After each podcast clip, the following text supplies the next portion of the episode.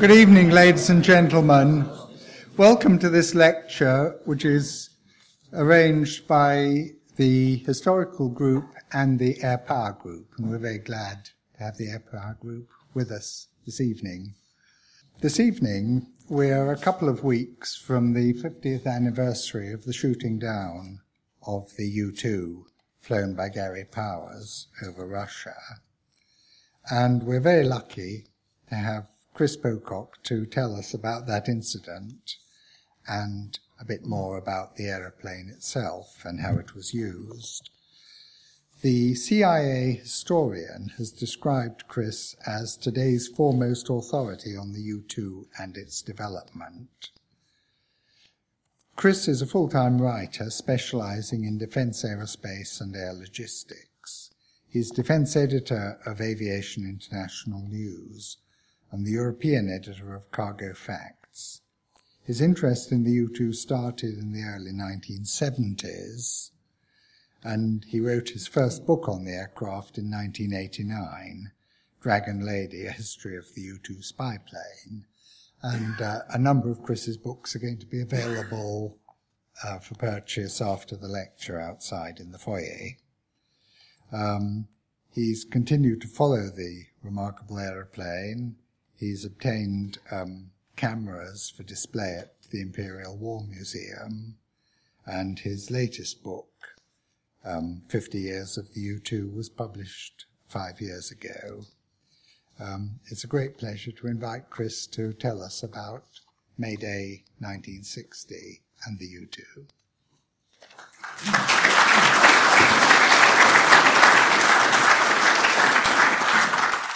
Well, thank you, Kit, and um, thank you for inviting me. Um, this um, is actually quite an extraordinary day for aviation, as many of you may know, uh, with all um, commercial airplanes grounded. I'm going to tell you about a day 50 years ago when the same thing happened over the Soviet Union, and they grounded all uh, their aircraft um, while they concentrated on trying to shoot down uh, Gary Powers. Um, it's going to take um, quite a while. I've got quite a lot of slides to get through. Um, so um, we'll start with a bit of um, uh, background to the uh, U2 development, and then I'll start off in June 59 uh, when um, things really began to happen. Uh, leading up to May Day. If we've got time at the end, um, Kit has asked me if I can take the story forward and just briefly explain why the U2 is very much uh, still in operation today. Um, when I was putting this together, um, that was the title. But you know, um, I thought we could almost have an alternative title for this, which may have a little more present-day resonance. And and I'll come back to the dodgy dossier in a minute. The WMD is the Soviet Union's first um, intercontinental ballistic missile. So um, the story of the U-2 starts with um, Kelly Johnson and this design um, in 1954, uh, which um, was adopted um, for a very fast development as follows. there's the aeroplane as it eventually uh, emerged, uh, and that's sitting on the um, the lake, uh, the Watertown Strip, today known as Groom Lake, but it was uh, built originally for the U-2 uh, test flying as uh, the most uh, secret site they could find in the US.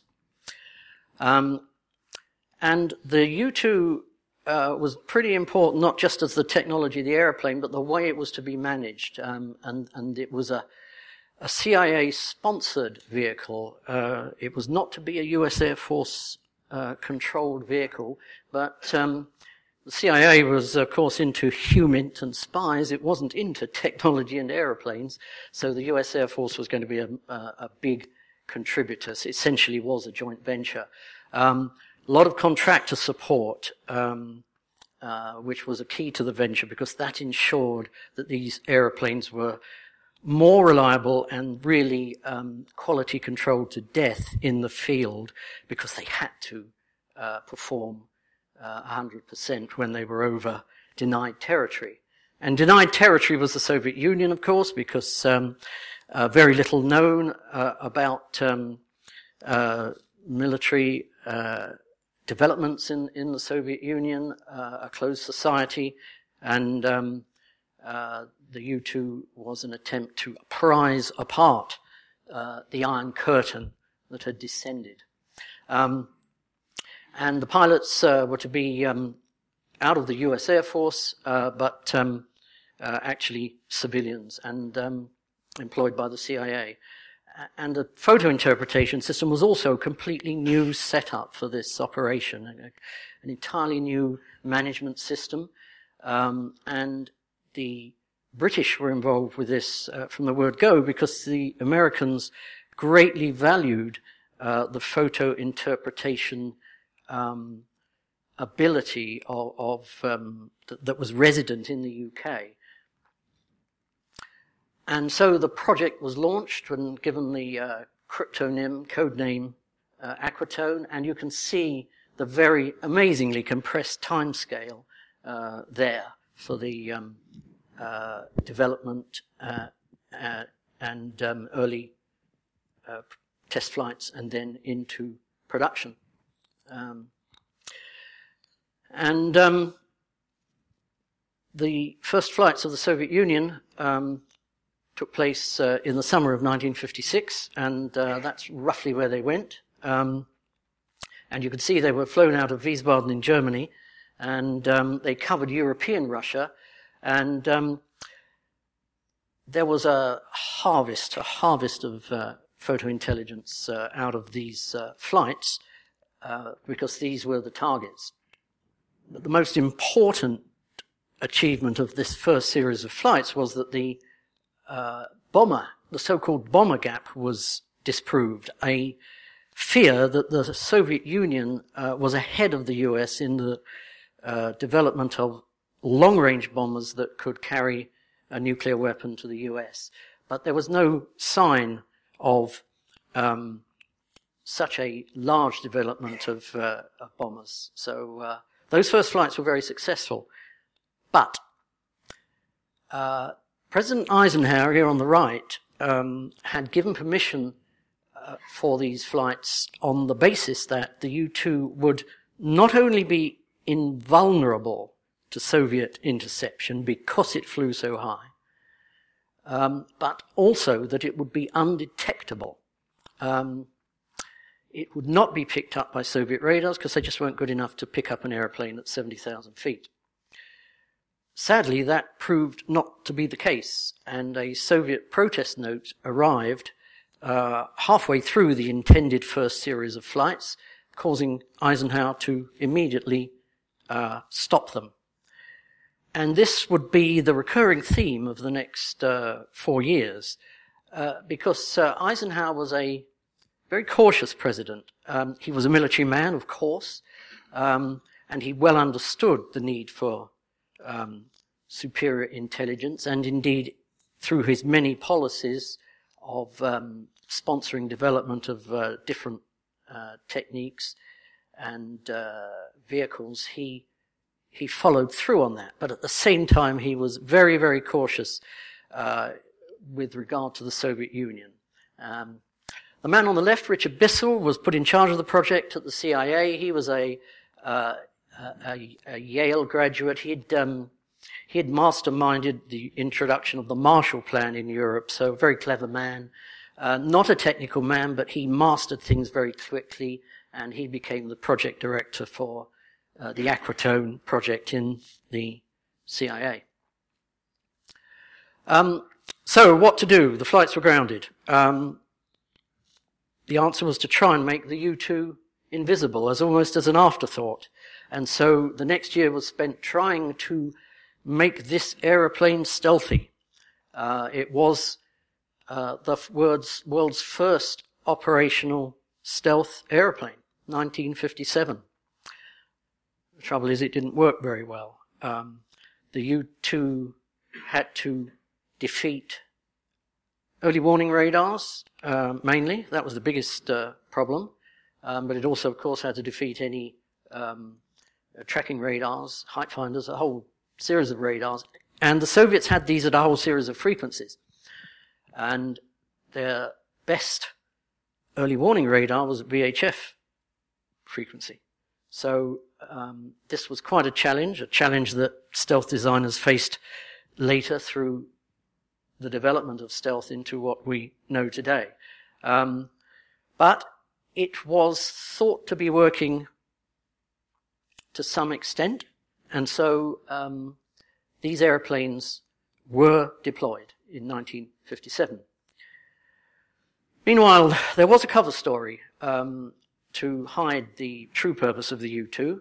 Um, it was described as a weather reconnaissance aircraft. The um, uh, first detachment that had deployed to Europe, uh, Detachment A, was known for public consumption as the Weather Reconnaissance Squadron Provisional Number One.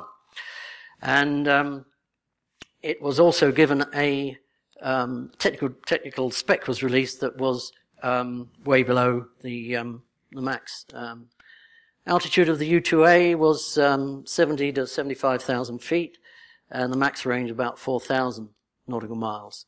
Um, informed observers saw through this cover story pretty quickly, as you can see, including um, the denizens of flight, um, and um, and even the the national newspapers. Um, and never mind, the CIA went ahead with the deployments. Um, and the second detachment was Detachment B, and that was set up in, in Turkey uh, in late 1956.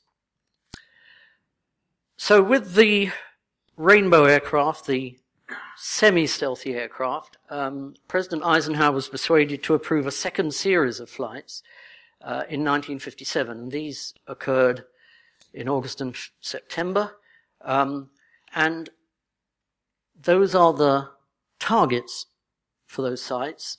Uh, it was clear f- from signals intelligence that a ICBM site or new a new missile site was being developed um, uh, in the southern USSR near the Aral Sea, and um, so that was a key target for these flights. And um, a U2 mission in this series found them, found it, Tyuratam, and um, but the, the, what it found was that the um, the missile site was actually on a spur off of the railroad. So they went back uh, about a month later and uh, made sure that they were directly overhead. Those flights ended. Um, there was another one in the following March. The Soviets protested it. They had intermittently picked up the flights in 57, the overflights. Not enough to document a protest, uh, but this time uh, they did, and that was the protest note they sent in.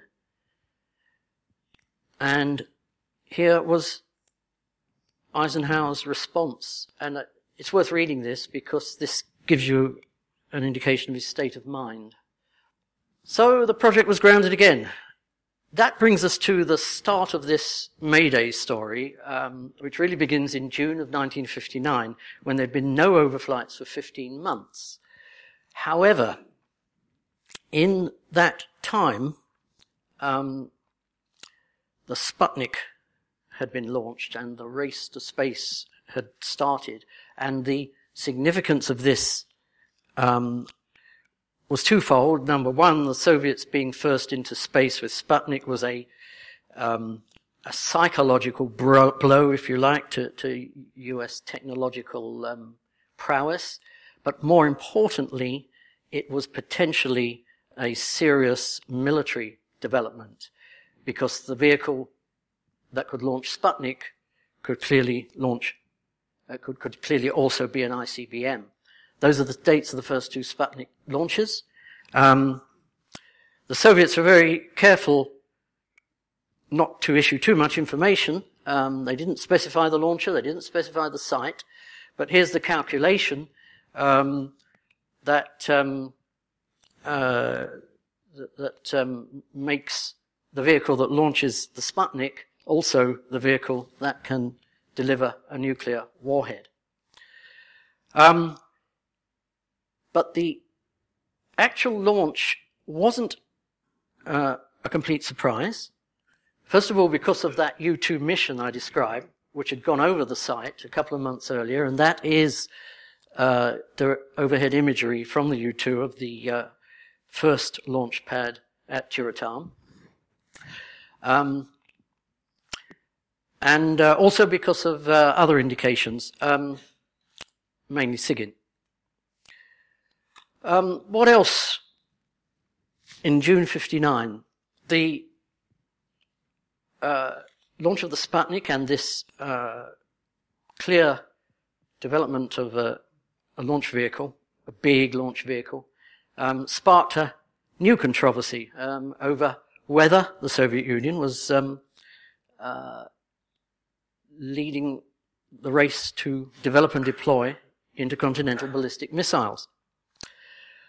And here is a here's the dodgy dossier. It, it's the national intelligence estimate of October 1957, uh, sorry, December 57, um, which, based on the flimsiest of evidence, um, concluded as follows, uh, conceding that um, a number of test flights would be needed, but there was hardly any evidence of those test flights. Um, there was absolutely no idea of the configuration of this uh, booster. Um, but nevertheless, um, these were the conclusions which became the official settled view of the US intelligence community for a while uh, in the late 50s. Um, another development of interest by June of 1959 was the Jacksons. Well, no, the Jacksons, it sounds like a soap opera, but it's not actually. It was the CIA's code name or cryptonym uh, for the participation of a British operational group. Um, the um, British were invited into the program uh, on the operational side in late 1957, and um, according to Richard Bissell in his memoirs, this was done because Eisenhower was not approving flights, and he, Bissell, thought that if the British could be brought in, uh, they could use an alternative chain of approval and that our Prime Minister, uh, Macmillan, would be more pliable and more, um, and more likely to um, approve overflights of the Soviet Union. There's not much evidence in the record to suggest that, and practically speaking, since the British participation was not a standalone one, but uh, as it were, uh, bolted on to the existing US uh, U2 unit in Turkey, it was not a truly independent capability. Um, but um, we still don't quite know uh, the full story here because the British uh, files have, of course, never been declassified. Uh, the last time I checked, the um, MOD and the Cabinet Office told me that in response to my freedom of information requests, uh, they'd actually lost the files. If the CIA was going to get approval for any more U2 flights, it was quite clear to their uh, leaders uh, uh, in the Aquatone project, to Bissell and to his Air Force uh, assistants, that it had, would have to be done in the most covert way possible. And so um, they developed a new concept of covert deployment, which um, actually uh, people could learn lessons from today. Um, the concept was that uh, to try and identify from peripheral signals intelligence uh, the points in around the Soviet periphery where their early warning radars were weakest and go in there um, that would mean using staging bases. You couldn't fly the thing out of Turkey if the uh, radar gap was way to the east, which it was. So uh, that meant uh, developing a project, a, system for moving the plane and its support to a staging base um, with a minimum uh, footprint, doing it very quickly. Um, the first uh, such they, they, they, began to practice this deployment uh, concept in, in the autumn of 1958 with a deployment to Bodo in Norway. Um, the reason for going to Bodo was that um, there was in indications that uh, uh, there were missile developments in the northern part of the Soviet Union, and the plan was to try and get a flight out of Bodo that would go around, the, uh, would, would, would, cover some targets in the northern USSR. Um, this was a bit dodgy politically because they didn't tell the Norwegians what they were up to. Um, they told the intelligence officers, uh, chief of the Norwegian um, military, but um, uh, or they let him guess. But anyway, um, cloud covers those regions um, for a very large part of the year, and it turned out that there was not a clear day to try and do that mission. Uh, and so in November 58, they packed up and, and went back. Uh, because also in the northern USSR, uh, the sun, if, if they had a sunny day in December, the sun angle was just too low to provide useful photography. And the fast move concept was um, refined in uh, two deployments uh, t- to the UK, in fact, uh, from Turkey in December 58 and May 59 that were given a oh so British um, code name, as you can see. Uh, and the, the, the, plane was deployed to uh, RAF Watton um, with the C-130, which was the uh, support airplane, and uh, quickly a mission set up, and, and the, the, actual practice mission was a mission around the UK, um, a long, long mission um, uh, to, to uh, mimic what the, the, length of a Soviet overflight, about nine hours. Uh, this is the um, one of the groups uh, that deployed there, um, the C-130 air crew in their uh, baggies, um, but you've got um, a couple of the, uh, the, the detachment commander and an American navigator uh, and a uh, ops officer. Uh, and that's the British commander, um, Squadron Leader Robbie Robinson, who uh, commanded the British group in Turkey. And that was his, the doctor, um, because the British group not only was pilots, they did train a mission planner and a navigator um, and a doctor, a medic. Constraints that, that the people planning these missions uh, faced, if there were to be any more Soviet overflights, were very considerable. Um, first of all, there were the political permissions. Um, could you get the staging um, permissions from these different countries? Um, second was the need to avoid the detection, as previously described. Um, Third, it was a, quite a task to. Um, the U2 had a had a capability for maximum range and it had a capability for maximum altitude, but they weren't the same. You had to fly the mission in a different profile um, depending on what you wanted. So there was a lot of um, uh, adjustment and and trading off to do in that area. There were more trade-offs to uh, accomplish in, in the film coverage. Uh, the top picture there is the B camera, uh, the camera that was specially designed for the U2, a fantastic piece of machinery.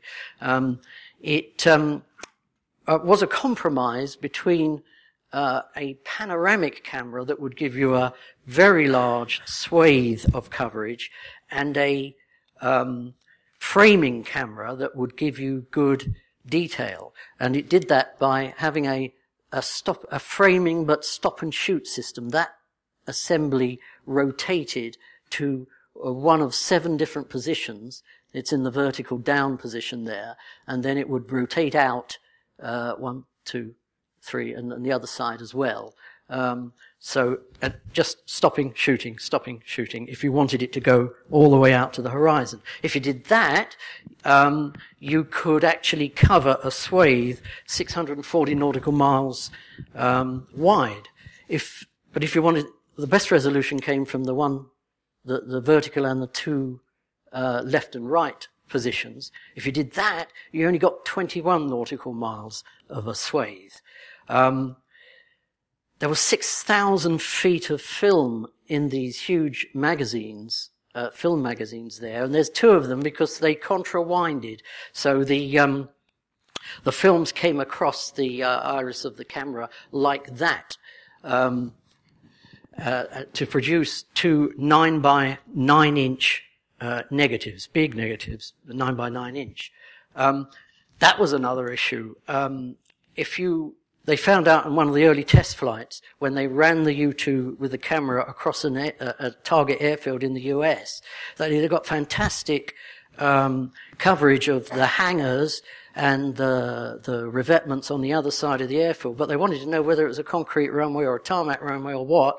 And they didn't get the runway because it was that thin line in the middle between the two, um, the two strips of film. So there's another constraint. Um, Maps and targets. This was the Soviet Union. The, the, maps were Second World War. It was, they were based on Second World War German photography. Um, there was, there was nothing else. Um, the um, targets. Where did the targets come from? Um, well, they first came from German refugees, the Germans that had been captured, the, the, the technical um, teams that the Soviets had um, taken into the Soviet Union because of their expertise in, in rockets and missile development um, in the and, kept into the um, early 50s. Uh, they were eventually released and they were debriefed by Western intelligence. So they provided some indications of where the development activity might take place. Um, there were a few spies. There really weren't many though. Um, hardly any.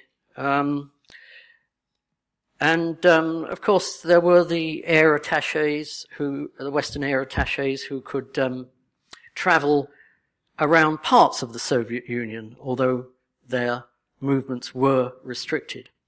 And above all, there was signals intelligence, um, which um, uh, could provide, in the absence of anything else, um, valuable information.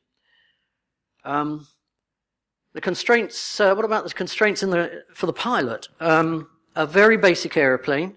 Um, it had a, there's the cockpit of the early U-2. Um, the nav system, you'd hardly call it a navigation system actually. There was, um, uh, a drift sight, which is there. The pilot had a, a, a, um, a drift sight path which showed, um, uh, by magnification the ground beneath him.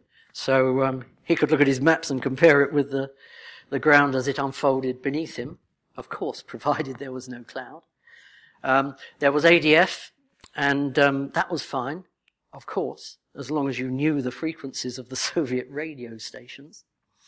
Uh, there was um, sextant, there was uh, celestial, and that was fine as long as your mission planner had done his uh, the accurate um, uh, pre-flight computations.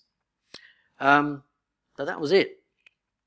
And then, of course, the pilot physiology. This plane designed to fly at 70,000 feet, so the pilot needed protection. He needed to wear a pressure suit, a very uncomfortable garment, um, which would inflate if uh, cabin pressure was lost. And, moreover, after a nine hour flight over hostile territory, if all went well, he had to land the plane.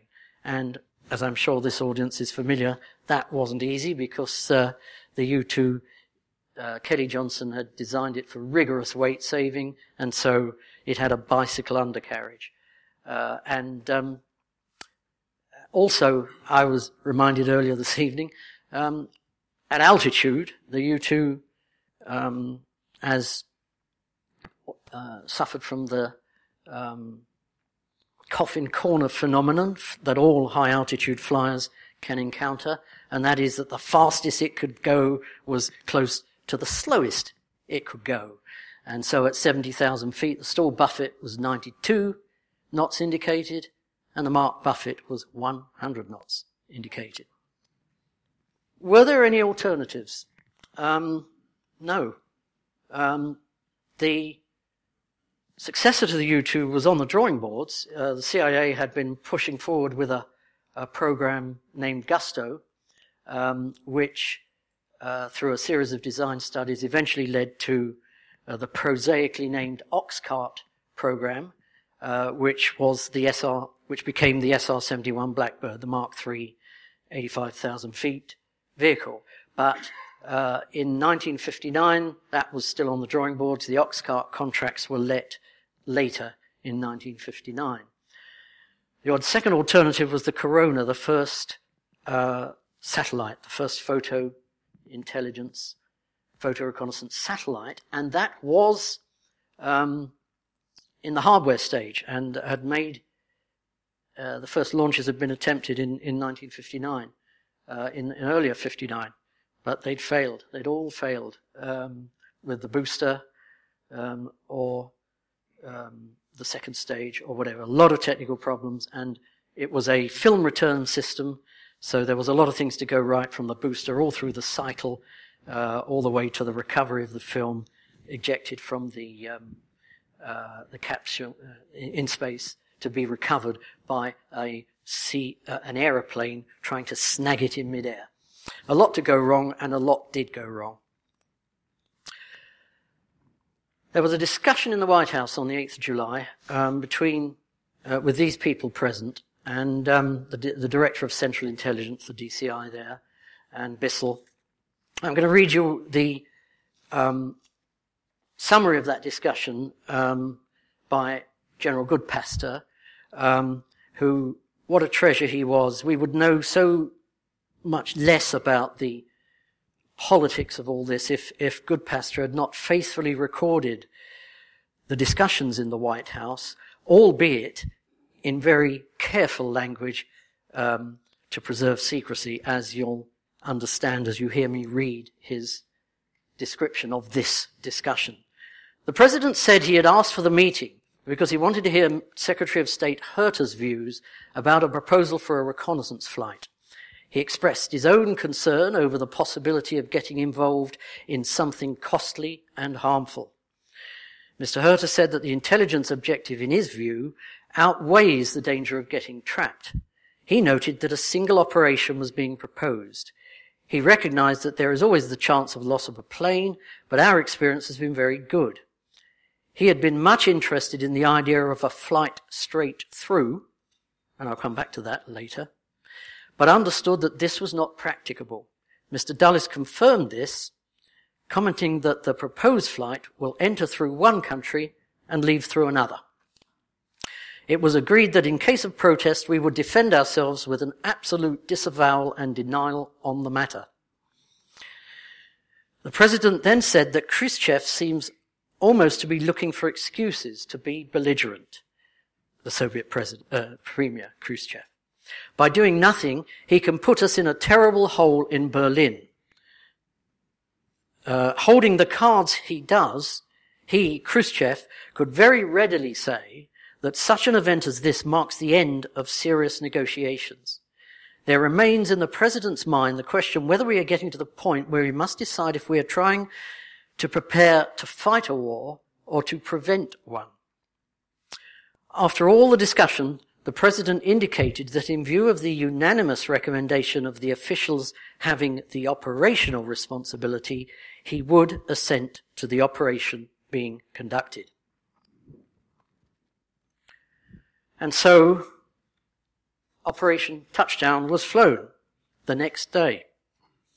And by the way, Eisenhower always looked at the plans. I mean, they brought in the flight plans. They brought in the, uh, major justifications, uh, including the routes every time. And this flight uh, would start uh, started in in Pakistan because this was the area where the Soviet air defenses were um, not yet. The early warners were old uh, P-10, P-12 knife rests uh, and hadn't been upgraded. And it would fly to Tyuratam. That's the um, sorry, this isn't as clear as it should be. There's the Aral Sea. There's Moscow. Uh, there's Turkey where they were based, so they had to deploy and, to Pakistan. Uh, then the flight after Tyuratam heading north um, to a very rich uh, target set in uh, and around the Sverdlovsk area. Um, and I've got that on the next slide, I think. And then at the northernmost extremity. He's belong, beyond Sverdlovsk, uh, and come back round, head south, more targets, and then eventually um, exiting to the south to a landing in Iran. So the Iranians had also been um, uh, tapped uh, for permission to allow this plane to land. Um, the uh, solid red line is the camera on. The dotted red line is is the flight track, but with the camera off. So those were the targets, including a suspected ICBM base. And here's some of the photography um, from the mission. Um, that is, oh, hang on, that's the um, Verkhnevensky. That's the uranium enrichment plant at Verkhnevensky. And that is the power station that fed the uranium enrichment plant at Verkhnevensky. You can see the um, uh, chimneys of the power station there. You can also see something else in this image. Has anyone, can anyone spot anything significant in this image apart from the power station? Missiles, I hear. Yes. Um, this is an SA-2 surface-to-air missile site. Um, a very obvious pattern, the hexagon pattern with the six missile revetments. Um, and um, that was the good news from this flight was um, that that flight was not detected by Soviet air defenses at all. The bad news was that 17 SA-2 sites showed up on the photography.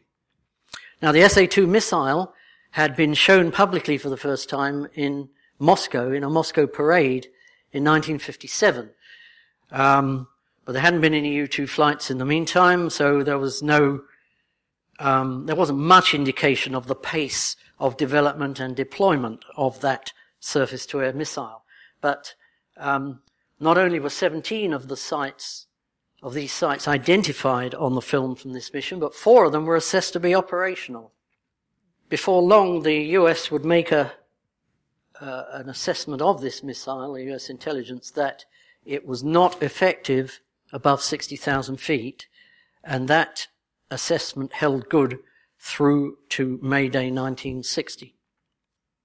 This picture has never been shown publicly before, as far as I'm aware, because I extracted it from the declassified nas- uh, film in the National Archives in the US a few months ago. Um, the significance of it is that it's from this mission in July 59 that is the site that shot down Gary Powers nine months later. So there was an air defense threat from missiles developing against the U-2 flights, and then there was also interceptors. Um, they couldn't reach the U-2 at 70,000 feet. The MiG-19 uh, had a ceiling of about 55,000 feet. Um, it had missiles, but their effectiveness was unknown. They were semi-active radar. They were beam riders. Um, their effectiveness wasn't known. Um, a new in- interceptor was being developed. The, Western intelligence knew very little about this, the fish pot, uh, but the Soviets had claimed a world record um, the month in, in July '59, uh, zoom climbing the experimental predecessor to the uh, Su-9. So the response was to uh, re-engine the U-2, try and give it a little bit more altitude, a little extra margin of safety. Um, it had gone um, gone into service with the Pratt & Whitney's J57, um, specially modified versions, of course. So that was a standard uh, U.S. Air Force engine in a lot of lot of different airplanes, but um, it was replaced by the J75 that was more powerful. Same same company, Pratt and Whitney. Um, same diameter, more or less, so it could fit in the U-2 without modification. And it provided somewhat of a margin of safety, um, and put the altitude back up to 75,000 feet. Then, as with most airplanes, uh, weight growth had occurred in, in the U-2.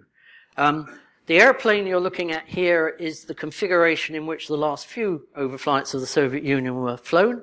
Um, it's um, it's where it's got the um, it's, uh, it's got the slipper tanks that were added to uh, try and give a bit more fuel, uh, boost the range.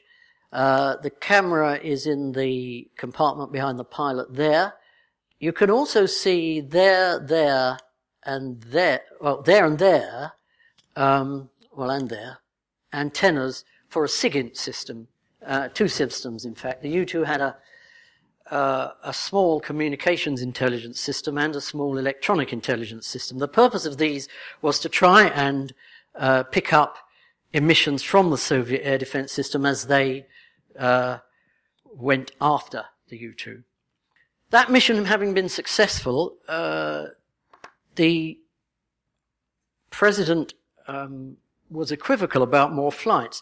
The CIA uh, or the U.S. intelligence community told him that if they really wanted to um, find out the maximum possible from U-2 photography about the Soviet nuclear weapons and ICBM developments, they needed 14 missions uh, because they'd identified 12 of the highest priority targets in the central USSR and another 14 in the western USSR. 26 high priority targets, 14 missions. Well, they never got that because the president was still reluctant. But um, the British were there, and the next mission was flown by Squadron Leader Robbie Robinson on the 6th of December 1959. Um, we don't have the full flight track for that. That is the port. It also uh, staged out of Turkey to Pakistan, uh, and in launched out of Pakistan.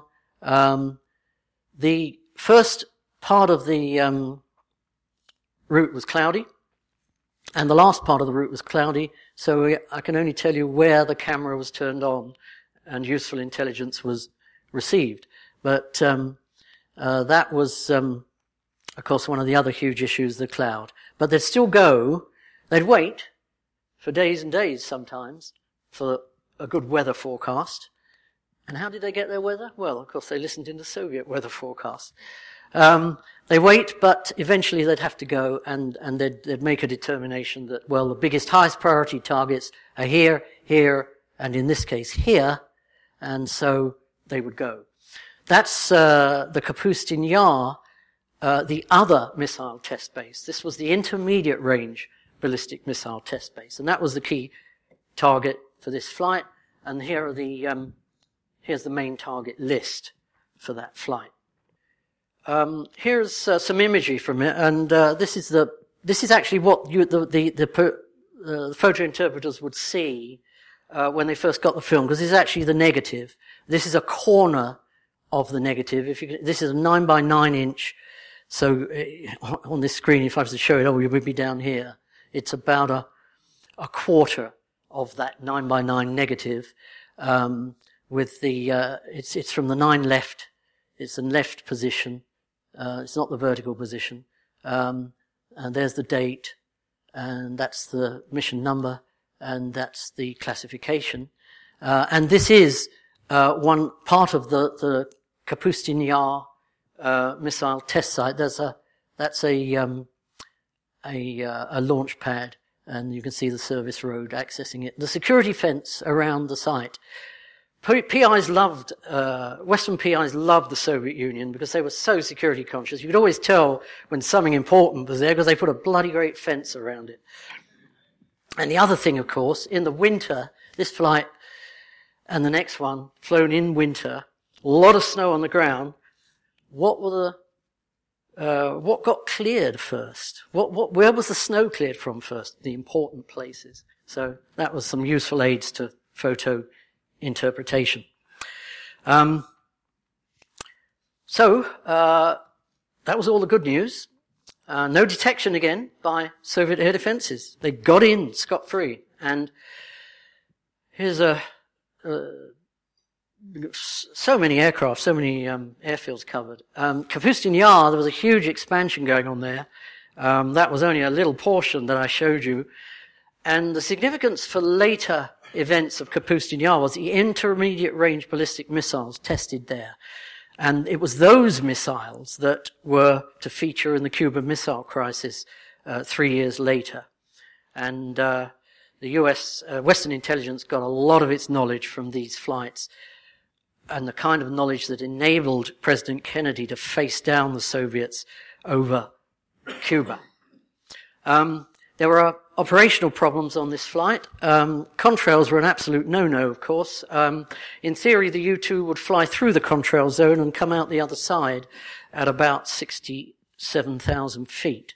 Um, if it didn't, it was a valuable pointer to fighter interceptors and, remember, just as important, a valuable pointer to detection the, and, and the documenting, documenting of a protest. Um, and surprisingly, in the upper atmosphere, there were headwinds from time to time, and this flight suffered from them. And so, uh, Squadron Leader Robinson um, checked his fuel curve and, um, uh, as instructed and advised, he might have to do this. He had to cut short at the northernmost point this mission, and so two uh, key targets were, were not covered. Another 20 SAM sites, and most of them assessed as being active. Um, the next mission was flown on the 5th of February 1960, and um,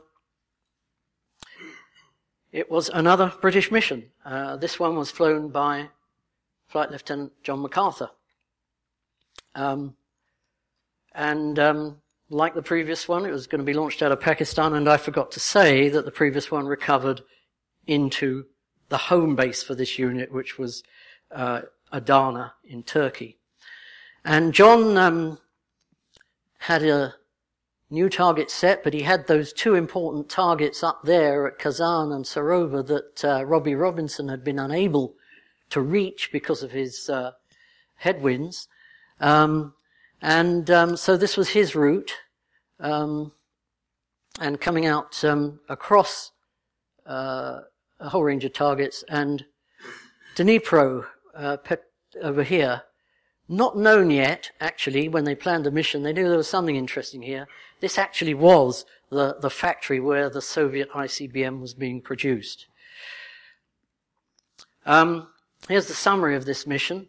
Um, again, they got in okay, but they were coming out, if you remember, uh, in an area where Soviet radar coverage was much better. This is the Crimea and he was detected on exit. He uh, managed to get the first his uh, imagery of the first ever view of the blinder, and there was a big debate after this about how significant this uh, bomber was for uh, uh, the Soviet um, bomber lineup. Um, Sarova a um, another nuclear facility. Um, it also managed to get didn't go over Kapustin Yar, but just as important to an intelligence analyst, what, what's the downrange facilities? Where do the missiles land? What, what, what, how does that work? And the other important thing that uh, was going on now was in this desperate attempt to find out more about this missile. Was it being deployed? Um, had they somehow missed something? Had in in the in the de- development of it? Um, and they did know that this missile was a huge thing. Um, four strap-on boosters, and um, they knew that it was transported to the launch site by rail. They knew that from the Tyuratam imagery. So the theory was, well, is it? Uh, it has to be transported by rail to the um, operational sites. So um, this flight did a railroad search, and uh, they covered a load of mileage, and they found absolutely nothing, no sign of any deployment sites. But they did find another load of SA2 sites. The next uh, flight, and as it turned out, the last successful U-2 flight took place on the 9th of April. This was an American flight. Um, President uh, Eisenhower was obviously encouraged by the British mission successes and the lack of detection. Um, and uh, obviously was told that the SA-2 was not yet a threat because they didn't think it could reach the U2 at altitude. So um, he was now persuaded to um, authorize some American flights, and um, this one took place uh, on the 9th of April, the square deal. Um, and as you can see, this one even did a search pattern. This is the Sari Shagan um, downrange impact zone for the Kapustin Yar um, uh, IRBM launch site. Just to orient you, there's Sverdlovsk again. Uh, there's Tyuratam, which was a target towards the end of the flight. There's Pakistan down there. And so that one went up, uh, had a, a, look at um, uh, Sari Shagan, went on to uh, an area they'd, went to, they'd been to in 57, and they revisited the, the nuclear test site, Semipalatinsk. That's where the bombs went off. Um, and a big missile, uh, bomber base there, and then back to search uh, the um, Sari Shagan site before heading off to Tyuratam, and again heading south to a landing in Iran. And um, but the Soviets had closed their early warning radar gap. They had um, sent a new general to run the Turkestan military district for the PVO, the Soviet air defense troops, and they'd sent new better radars and they were installed in better positions in the high ground beyond the Hindu Kush and in, in the entry points. And that flight was, was detected on entry and multiple intercepts attempts were made. I'd love to describe them to you. They're a hell of a story, but I don't have time. Um, but um, suffice it to say that um, uh, Bob Erickson, the pilot of this flight, was awfully lucky to get away with it, and um, he even um, went over the sa 2 site at Tyuratam, which was not manned at, on the, at the time. So here was the situation after that flight. It's an election year. The missile gap is a big political debate between the Democrats and the Republican administration of Eisenhower. Um, it wasn't.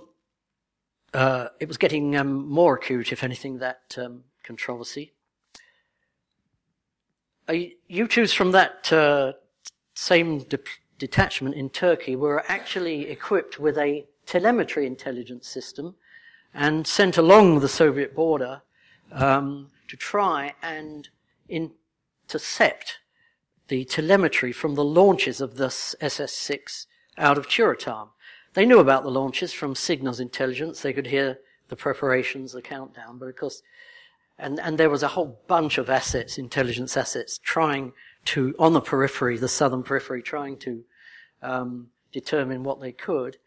But the launches were still fairly few and far between, and um, remember the missile had never been seen. And um, the U-2 was a invaluable as a peripheral intelligence tool because it flew higher than the other airplanes that were collecting telemetry intelligence, and therefore it could, uh, if in the right position, get the first stage burn telemetry, which told a lot to the rocket scientists and the rocket intel analysts uh, about this missile. There was a whole host of meetings uh, between the presidents and his advisors in the first few months of 1960, all trying to persuade him that more flights were needed. And it all boiled down eventually to three missions that were proposed. Um, the um, reassessments of the radar and the SA-2 capability do not appear to have been spelt out to President Eisenhower. They were made, they were available to the project as the mission planners uh, prepared these final, these next three missions, and um, they um, really should have been passed to the president, but I don't think they were because he had already um, given a provisional assent to the three new proposed missions, and um, on the 25th of April he did approve uh, he told them they could do one of the three missions, any one of the three missions that they were asking for. But he said it has to be flown by May the 1st. The summit meeting with uh, Khrushchev uh, was, and the, and the great powers was scheduled for Paris on the 15th of May. So um, Eisenhower didn't want this flight um, upsetting Khrushchev close to the summit, so he put that deadline on. And so we come to the 1st of May 1960, and um, this is um, Gary Powers, um, known to the world as Gary because of the publicity and all, but um, known to everybody in the project and to all his family and friends as Frank. Um, and there, he's in that partial pressure suit there.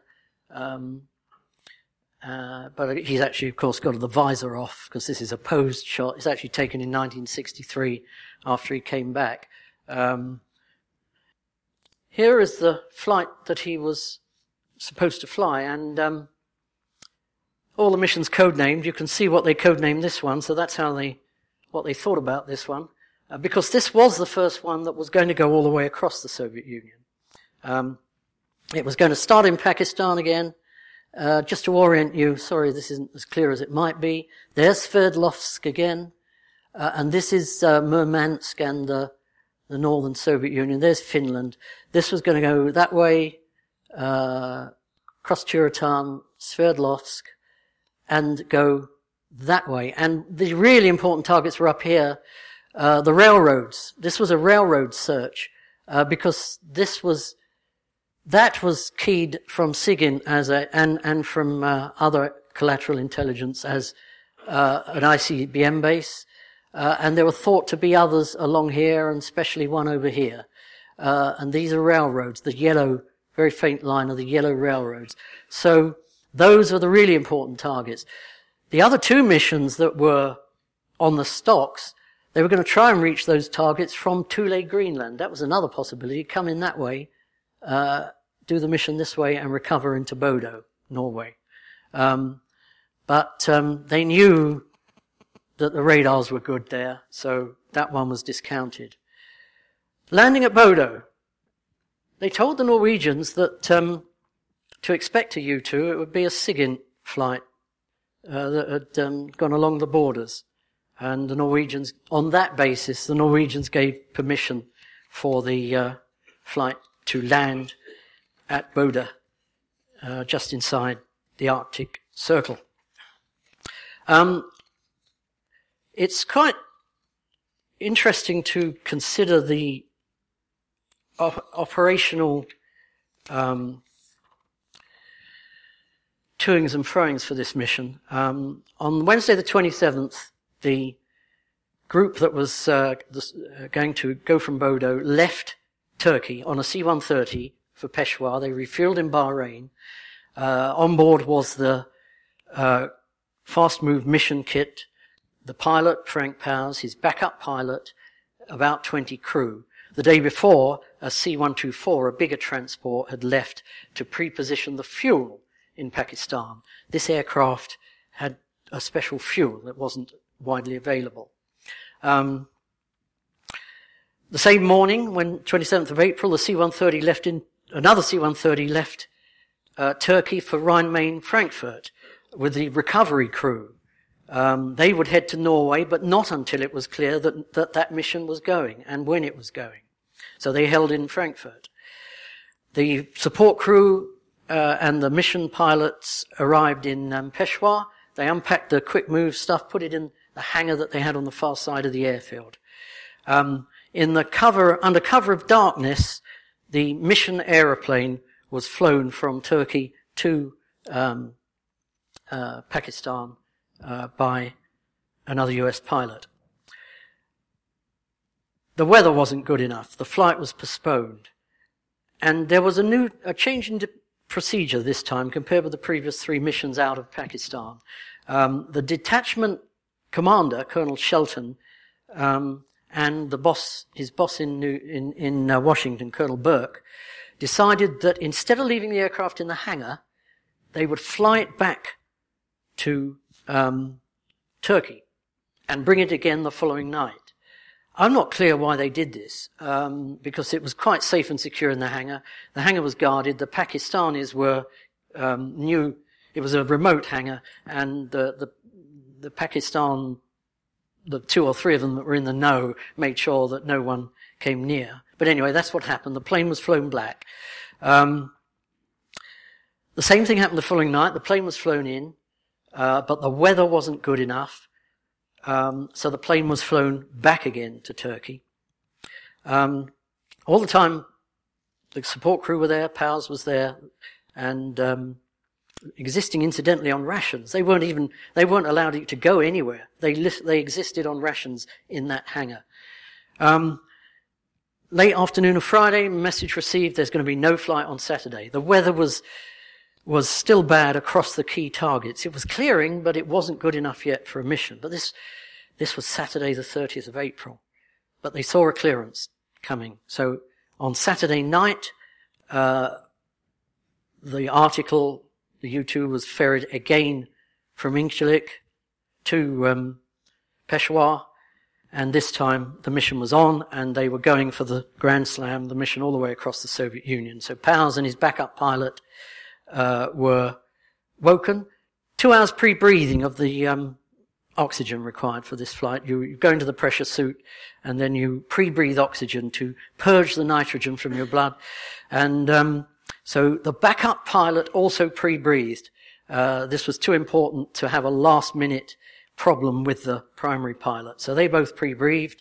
Um, Bob Erickson, who had flown the airplane in, uh, was the mobile. He helped strap them in the cockpit and, and do other things. Um, 3 a.m.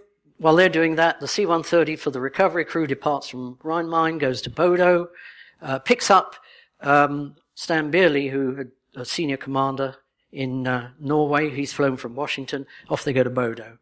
Um, the ground crew and the pilot move out to the airplane in Turkey. Um, they mistakenly put Bob, uh, the pilot had a seat pack, of course, with his survival gear and all sorts of goodies in it. The ground crew mistakenly put Bob Erickson's seat pack into the article instead of um, uh, Powers. Um, he goes out to the plane, strapped in. The plane is towed. The hangar doors open. The plane's towed out to the runway uh, to save fuel and because of a tight turn out of the hangar. It's started up on the runway. It's, it's, it's about an hour after dawn now, and they wait for the final permission. Um, it's, that permission was delayed. It, it, there was a communication system unique to the CIA, but it, it was HF, and in the morning, just after dawn, HF propagation doesn't work too well, and so um, there were some problems and um, there was a delay in getting the permission. Powers wrote in his book subsequently that they were waiting permission from President Eisenhower. That's not true. Uh, they were the, the, the, final permission came from the Director of Central Intelligence because he already had the President's approval. Remember to fly one flight um, up to the um, first of May. So um, anyway, eventually uh, the um, Go code was received by the communications specialists, and off he went. And um, the mission was going to be a total of 3,300 nautical miles within the range capability of the plane, as long as they le- he he leveled off. Um, it was a compromise between those two maximum range and maximum altitude profiles. So take the um, cruise climb uh, but level off, throttle back at 70,000 for max range. And uh, that would give a nine hour mission, and in theory, it'd arrive over Bodo uh, with 100 gallons remaining, enough for the letdown.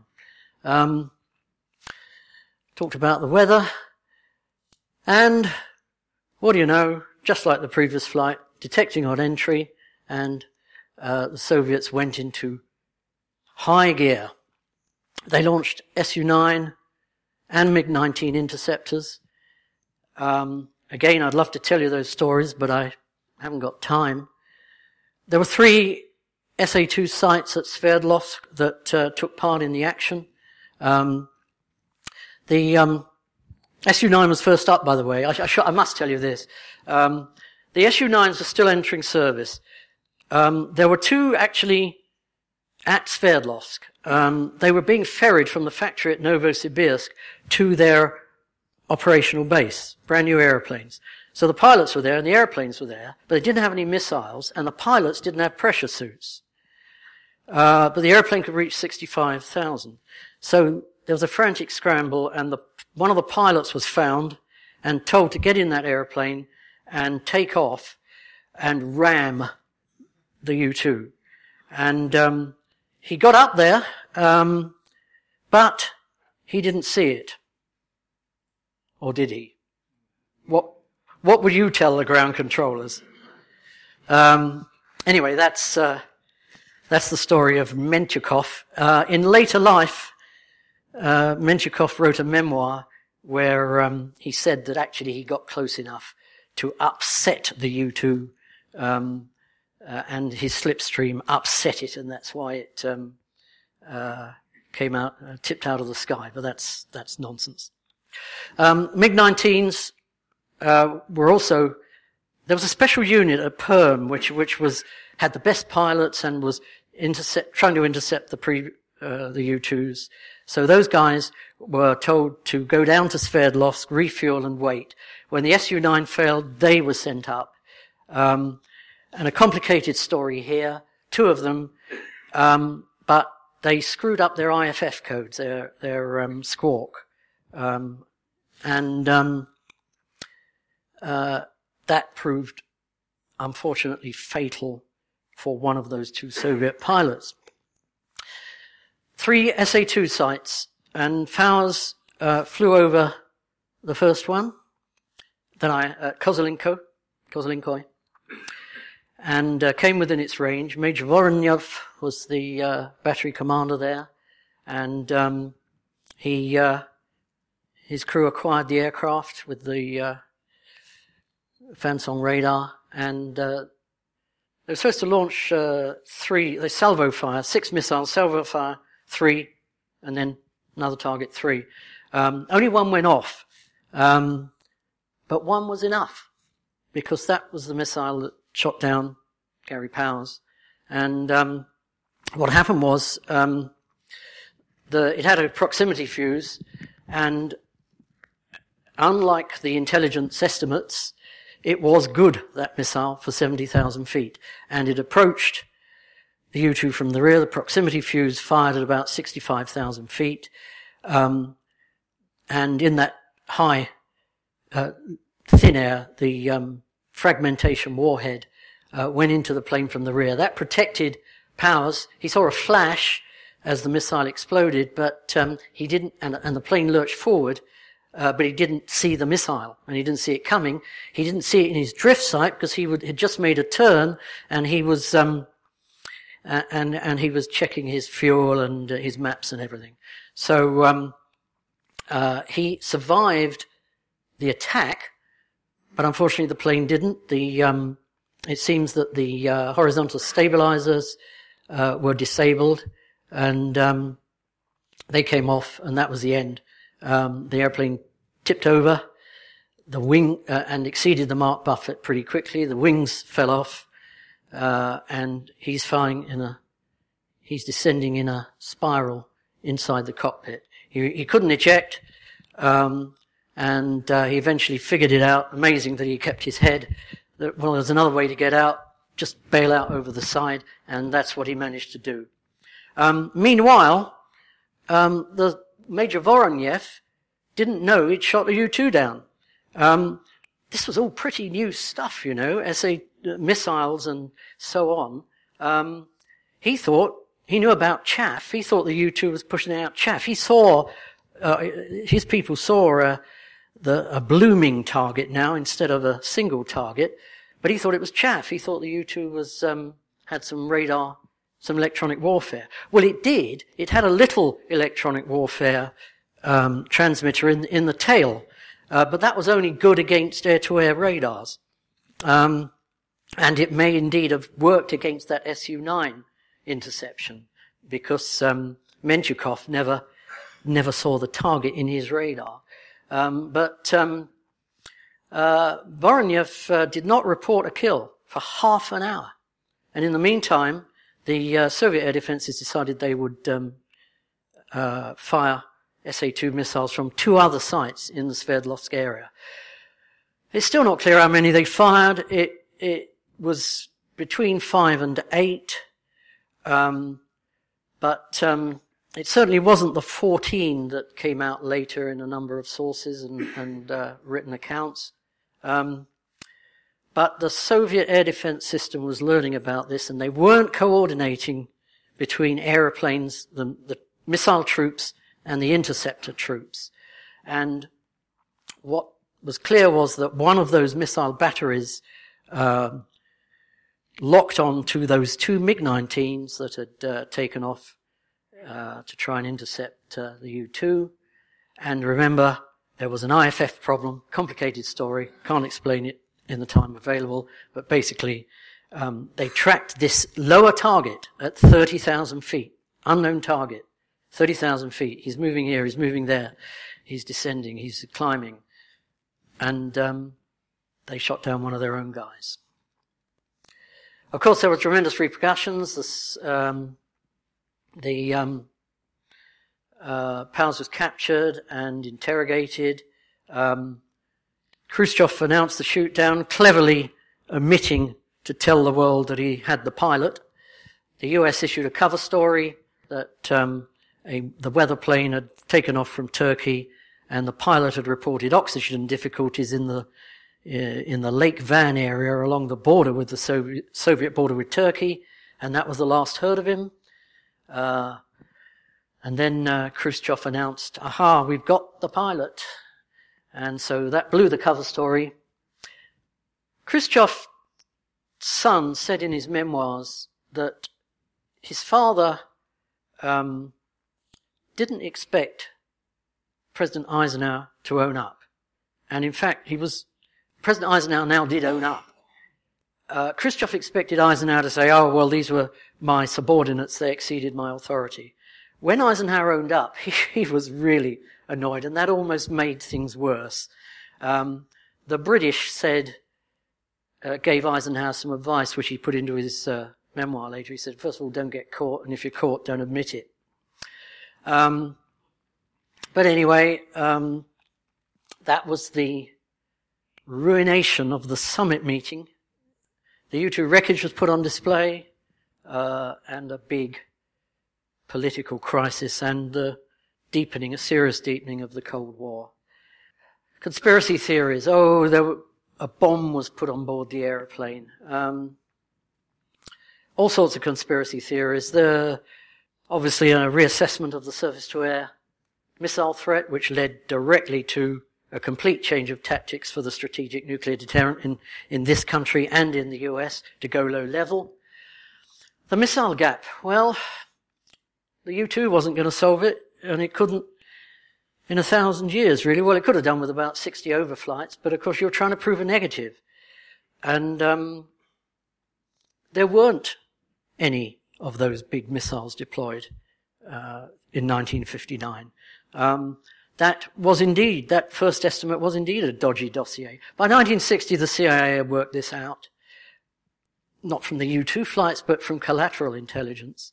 But um, the Air Force was having none of it, and the Hawks were having none of it. They insisted that this missile had to have been deployed. And um, uh, so they also pressed for the last flights, and that's. Uh, but they were right. They were wrong. The the CIA was right. Um, there were about um, ten of these in the end by the late 19, 1960, and two two deployed only, um, two two deployed sites. And what had happened was the Soviets had decided that SS-6 wasn't the way to go. They developed a new missile uh, the SS-7 in NATO parlance, and that was the one that they were going to concentrate on deploying. Bob Ericsson's flight, that square deal, 9th of April, when that came across Tyuratam, that noticed that a new pad out to the east, um, and wasn't close enough to get good intelligence on it. That was where the new missile was being tested. Um, but that was um, the missile gap, eventually solved by the Corona. First successful Corona satellite mission in August 1960, the same month that Gary Powers went on trial in Moscow. And um, eventually he came back in February 62 um, and was debriefed, and uh, a board of inquiry was mounted because uh, there were some significant concerns about whether he had in fact been shot down from altitude or not. There was the National Security Agency had um, been listening in not to the aeroplane and the, and the communications of the Soviet air defenses around Sverdlovsk. That was too far in, but through the HF reporting net of the Soviet air defense system, um, which was available on HF. So they, they listened to that. But of course, what they listened to was all the Soviet confusion and the Soviet reporting of the tracking of the MiG. Um, so they interpreted that as the U-2 having descended. And that was the basis for the stories that uh, Powers had screwed up and had descended before he was shot down. And of course, it was convenient for the Air Force and people in the, to believe that because then you wouldn't have to change all your bomber tactics. The SA-2 still wasn't working properly. Um, and when he came back, that controversy raged again because the uh, deputy director of the NSA stuck to his guns through the Board of Inquiry, but eventually um, the Board of Inquiry concluded that um, the SIGINT evidence was not uh, reliable. Um, Powers went to work for Lockheed. He flew as an engineering test pilot on U-2s, and he was killed. Oh, he was let go about 10 years later and went to work for a TV company taking um, traffic uh, imagery of um, traffic uh, congestion in the Los Angeles, on the freeways in Los Angeles, and he was killed uh, when his uh, helicopter um, crashed in August of 77. Um, I think I'd better leave it there. We're not going to have time to deal with um, the uh, aftermath anymore of the of the U2, but just suffice it to say that the U2 is still very much with us uh, and um, is uh, not likely to be retired until the middle of the next decade.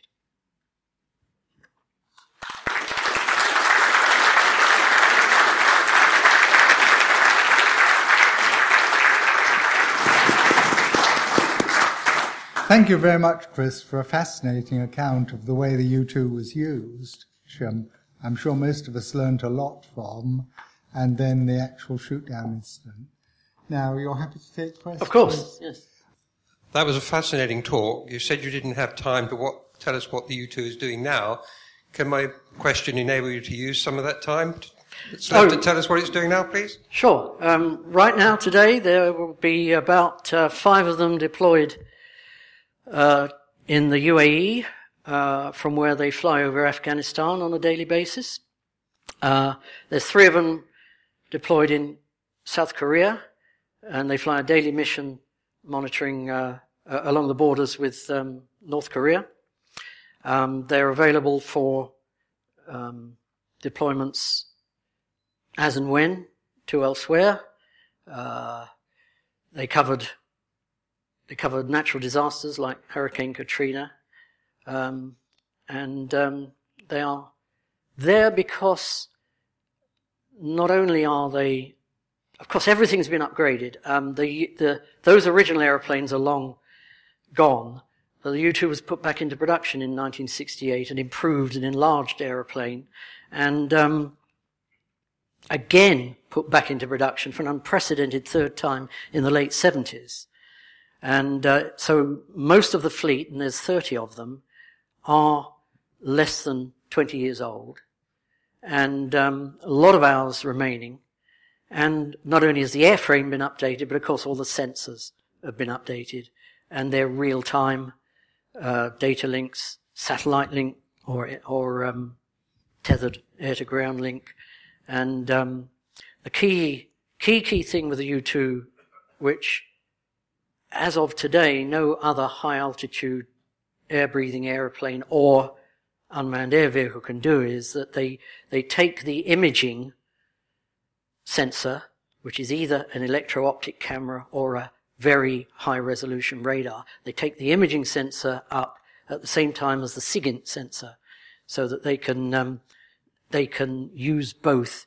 They can fuse the data from both which provides a more meaningful and accurate um, intelligence picture. Chris, hi. Um, it's quite instructive. You know, you look at all the time and effort and sacrifice that went into collecting this information. And now you can sit here with Google Earth on your phone in this room and look at Chelyabinsk or wherever. My, my question is, why isn't Ericsson's name the one that we all remember instead of Powers? Why, why didn't they get Ericsson on that mission? What changed between his flight and the Powers flight for them to be able to, to get to the aircraft? Well, um, Ericsson flew over fewer SA2 sites. Um, there was a procedural screw up with the air interceptors. They want, they sent Su-9s after him from Novosibirsk, which was a factory, because they had a couple of operational pilots there doing training. Um, but for them, with the, as you know, the limited range of early Soviet interceptors, they had to land in at the airfield at um, Dolon, um, the bomber airfield at Dolon, and refuel to meet Powers. And um, well, that was a that was a different branch of the Soviet military. That wasn't the PVO. That was the bomber troops. And they, actually were refused permission until it was too late. Um, the um, he didn't go up to Sverdlovsk uh, or Chelyabinsk where there were SA2 sites. He came down to Tyuratam. The um, SA2 site there was inactive, was uh, active but inactive that day. They launched more uh, interceptors at, at, him at the border as he went out from uh, and they chased him out and into Iran, hoping that he'd descend, but he didn't descend until he got close to the Bear base in Iran. So, and they had to recall, they were recalled. Um, so, geographic circumstance and screw up is the, uh, is the answer. Uh, Chris, um, you mentioned uh, the, the, two transfer flights from Turkey to Pakistan prior to the Grand Slam day. Am I correct in saying that those two uh, those two movements were of a different aeroplane to the one Powers actually used? the one Powers flew had already had a crash landing in Japan some time before, had to be rebuilt, and there possibly was problems with its fuel transfer system. Yes, that's that, that's correct, and thank, thanks for reminding me.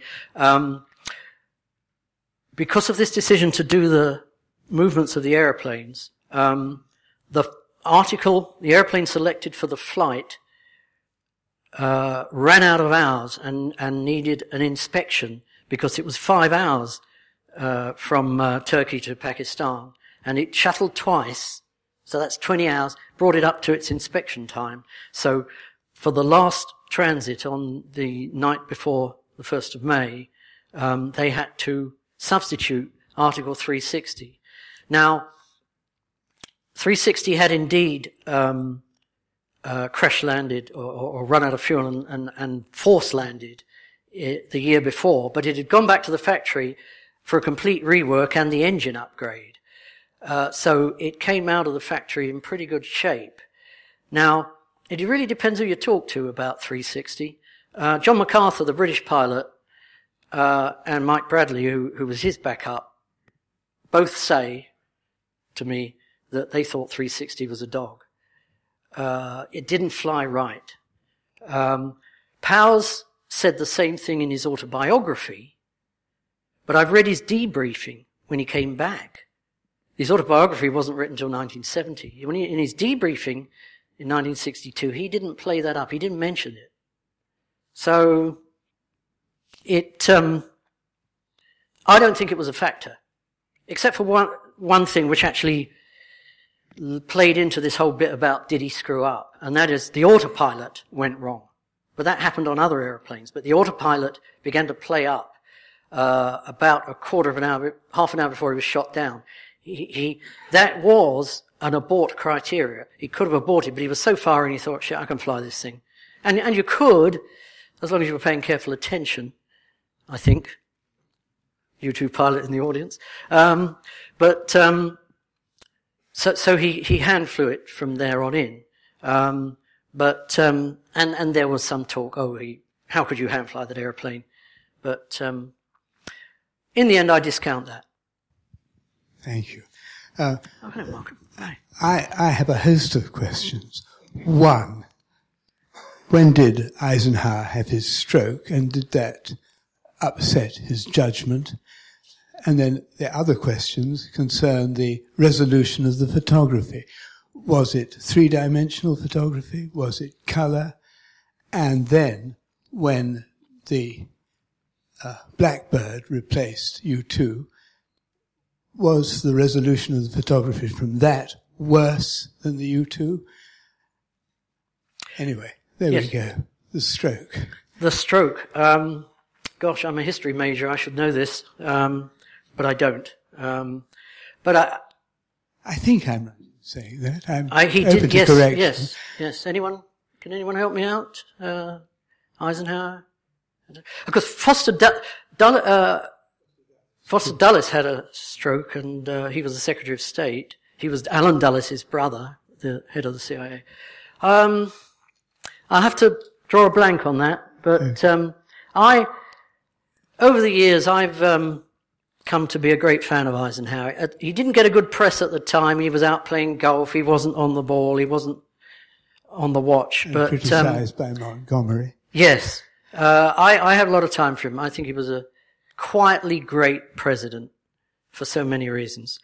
Film. Um, the uh, resolution of the film was pretty good, especially in the vertical and the left and right. It was black and white. There was stereo, there was overlap, uh, but it wasn't really a stereo system, unlike a, a pan camera can be.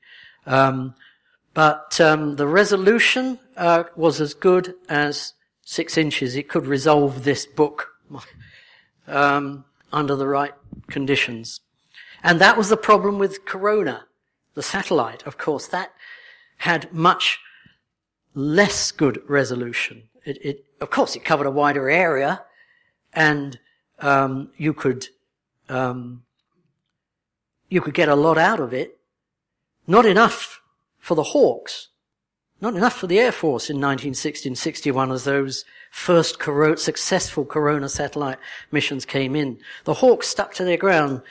As someone in the CIA said, to the Air Force, every fly speck on the film was a missile. Color, no, it wasn't color. Um, the Blackbird, uh, complicated story because the CIA version of the Blackbird had different cameras from the Air Force one. Um, but nothing really beat that B camera on a good day. Which had a very large focal length, presumably. Well, it didn't actually. It had a 36 inch focal length. It wasn't that, um, I mean, you know, the, the camera in the U2 today, uh, the electro-optical camera has a 144 inch focal length. It's a, it's a telescope. But the B camera couldn't be a telescope because they didn't know precisely where to look. They had to have something that will give them an area search, but with good enough resolution. Um, so 36 inches, uh, but very, very well designed, quality control, uh, maintained in the field by the manufacturer. Good evening. I've seen the um, bits of the U2 in Havana, and um, I've seen obviously seen photos of the ones the Chinese have claimed to shoot down. Do you know if this was all SA2 action that brought them down? Yes. Um, the uh, Cuba crisis, one U-2 shot down over Cuba, 1962, uh, and five shot down over China in an operation that was flown, a joint venture, not uh, between the U.S. and the nationalists on Taiwan. So those five pilots were nationalist pilots. Incidentally, two of those five survived. Frank Powers was the first one to survive a shoot down, but those other two, two Chinese pilots proved that it was possible too. Um, and um, those were shot down by SA-2s, uh, the, or, or the, they were shot down from 62 to 67, and the last one was shot down by the Chinese copy of the SA-2, the red flag. But that's reminded me of an interesting intelligence point about the SA-2. I told you that uh, 60,000 feet was the assessed altitude. Well, when Gary Powers took off, as far as US intelligence was concerned, the SA 2 had not yet claimed a victim.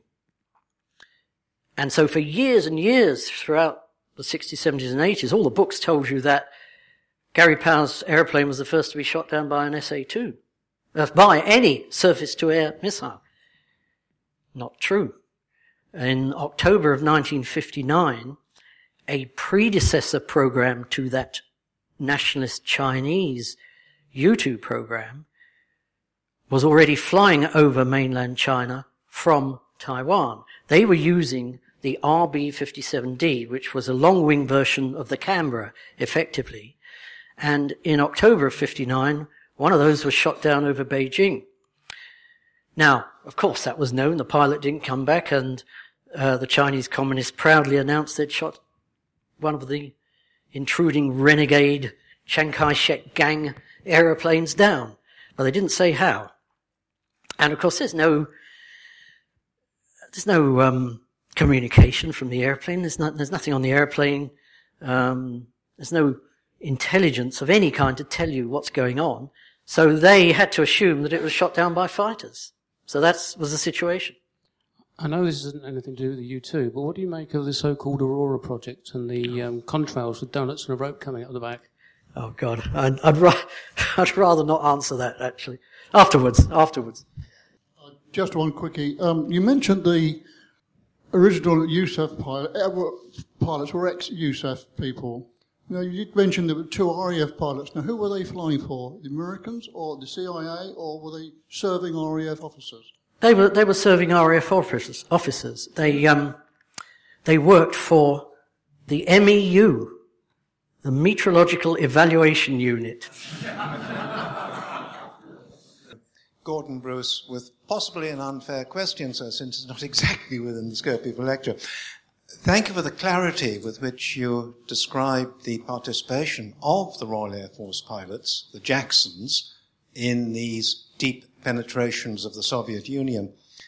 However, there are those who say that the Royal Air Force had already made deep penetrations of the Soviet Union, possibly around about 1953-54, before the U-2 project was launched, when modified Canberras are said to have penetrated as far as Kapustin Yar, the intermediate range ballistic missile site.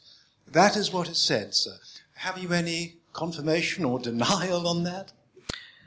I don't believe it. Um, it. it's, it's, of course, it's been written in books, and of course, it's been a subject which I have um, looked at in some depth and debated with at least one author who wrote that. Um, I, I think it's most unlikely. Can't, we can't find the files. I actually wrote a paper on this, on the search for the, the, the Kapustin Yar flight, which appeared in a historical journal a few years back with all the reasons, so I won't elaborate on them. But suffice it to say that if I'm wrong and that flight or flights took place, they didn't produce anything useful, sadly, because when uh, a U-2 on Operation Soft Touch in 1957 flew over Kapustin Yar, it was the first use, imagery, the first imagery of Kapustin Yar that had been returned since the Second World War. That we do know from the photo interpretation reports. There is a wonderful Michael Turner painting of uh, 1972 um, lightning coming up behind a U2. So for lightning aficionados, I don't know whether we can get it in the Royal Aerosoc Journal. But the question that puzzles me is that seeing that the SR-71 was um, stopped being used many years ago, the fact that the U2 is still being used surprised me. And is it because they think that the the threat to it is is much less from the countries that it's now overflying? Well, I mean, obviously, it, it's um, the U2 is not survivable in a high threat air defense environment. The SR-71 was a really expensive aeroplane and its support structure with all the tankers involved and everything else was really expensive. You need a whole squadron of tankers for an SR-71 mission. Um, it was retired also because it wasn't real time. You see, the U-2 was the first reconnaissance aircraft to be fitted with a real-time data link. 1972, a very long time ago. Um, so the U-2 was real time, the SR-71 wasn't. Furthermore, the SR-71 was not a good SIGINT aeroplane. It went literally too fast. Um, it whizzed by conversations you might want to hear, or signals you might want to pick up. Um, the U2 can orbit. Um, and um, so, and also, of course, the imaging, the type of imaging the SR 71 was designed for, which was denied territory, area coverage, that went to satellites. The satellites got better, and they did get better progressively, and into real-time relay satellite 1976 onwards. So um, that was the end of the SR, and the U2 continues for a, a number of reasons to do with. It's a whole combination of reasons, some of which I've, most of which I've mentioned already. Thank you. I'm Bob Lightfoot, ex uh, MOD intelligence. You mentioned British and uh, nationalist Chinese involvement in the program. Were there any other countries? Uh, no, not not uh, not flying it, um, and not really involved in any meaningful way, and certainly not until the late 70s in analysing its intelligence firsthand. No. Oh, um, I might add that before the US Air Force pilots were selected in 1956, sorry, 55, 56, the CIA did consider uh, employing mercenary pilots. Uh, they had they they looked at some Greek pilots. They actually trained them. They got as far as the uh, the ranch, the test site, um, uh, but uh, they couldn't cut the mustard, so they were uh, removed from the program. On this one, did the when the Air Force pilots flew it, did it have in any way a British moniker on it, or was it still highly obviously US in every way? Oh, uh, well, it didn't have any markings on it. I mean, this is the. Uh, I wasn't expecting national markings, but Oh. any, did, it, did they have any serial numbers or anything? Oh, uh, well, no, they had article. The, the, the, the um, you dare not speak this plane's name. Uh, it was called the article, and all the articles had numbers. The plane that we've been discussing for the Powers mission was Article 360. Um, that's how they were known. Um, but when they flew, this is an exact uh, replica of the Mayday configuration, by the way, um, and um, uh, no markings, no.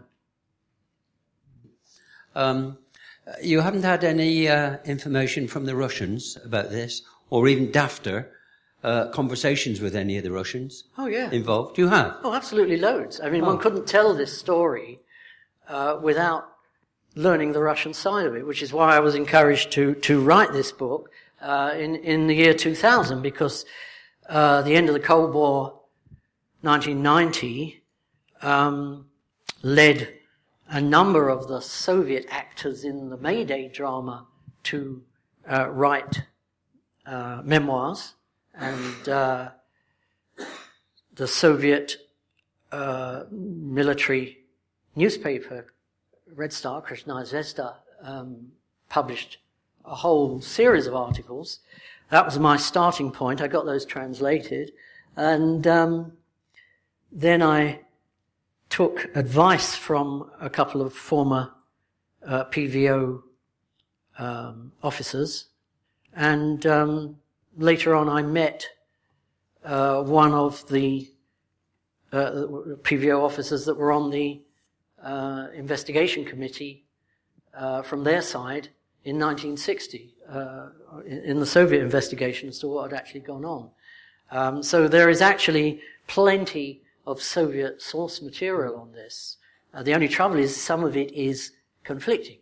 And I mentioned Mentyukov, the Sukhoi 9 pilot, in, uh, in my talk. Yeah. I mean, one of the fascinating things since the end of the Cold War is just how much information now is available. Uh, Rod, I think you wanted a second go. Just a quickie again from Rod. Um, the just thinking about the coffin corner problem. I just wondered if the latest U2s have had any modifications like slightly thinner wings or some other mod, so that they've got a bit more leeway as an ex-aerodynamicist. I would have expected something like that. Yes, the um, The, the enlarged U2R that was produced in 1968 was a scale up, but most important, the, the fuselage was longer. So the moment arms changed, and um, the weight distribution of the airplane was very carefully re-engineered by Kelly Johnson. They kept the same uh, camber, the same NACA cross section for the wing, but scaled that up too. That meant they didn't. All the fuel could be internal. They didn't need the slipper tanks anymore. Um, so a lot of the, the U2R, the 1968 enlarged aeroplane, was much improved aerodynamically, and also from the pilot's point of view, uh, the cockpit was bigger, and he was able to wear a full pressure suit, which uh, just like the space suits that the astronauts uh, wear, and that was a lot more comfortable than the um, original partial pressure suits.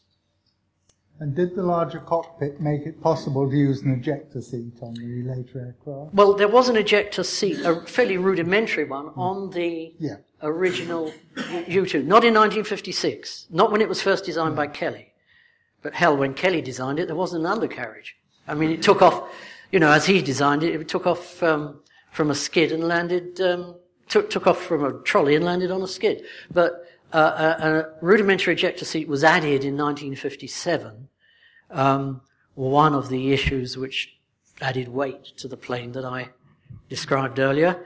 Um, and um, that was in place for the Powers flight, but he couldn't use it because um, as the nose went forward and the airplane, the wings came off and it entered that spin like that, he was pushed forward uh, against the front of the cockpit.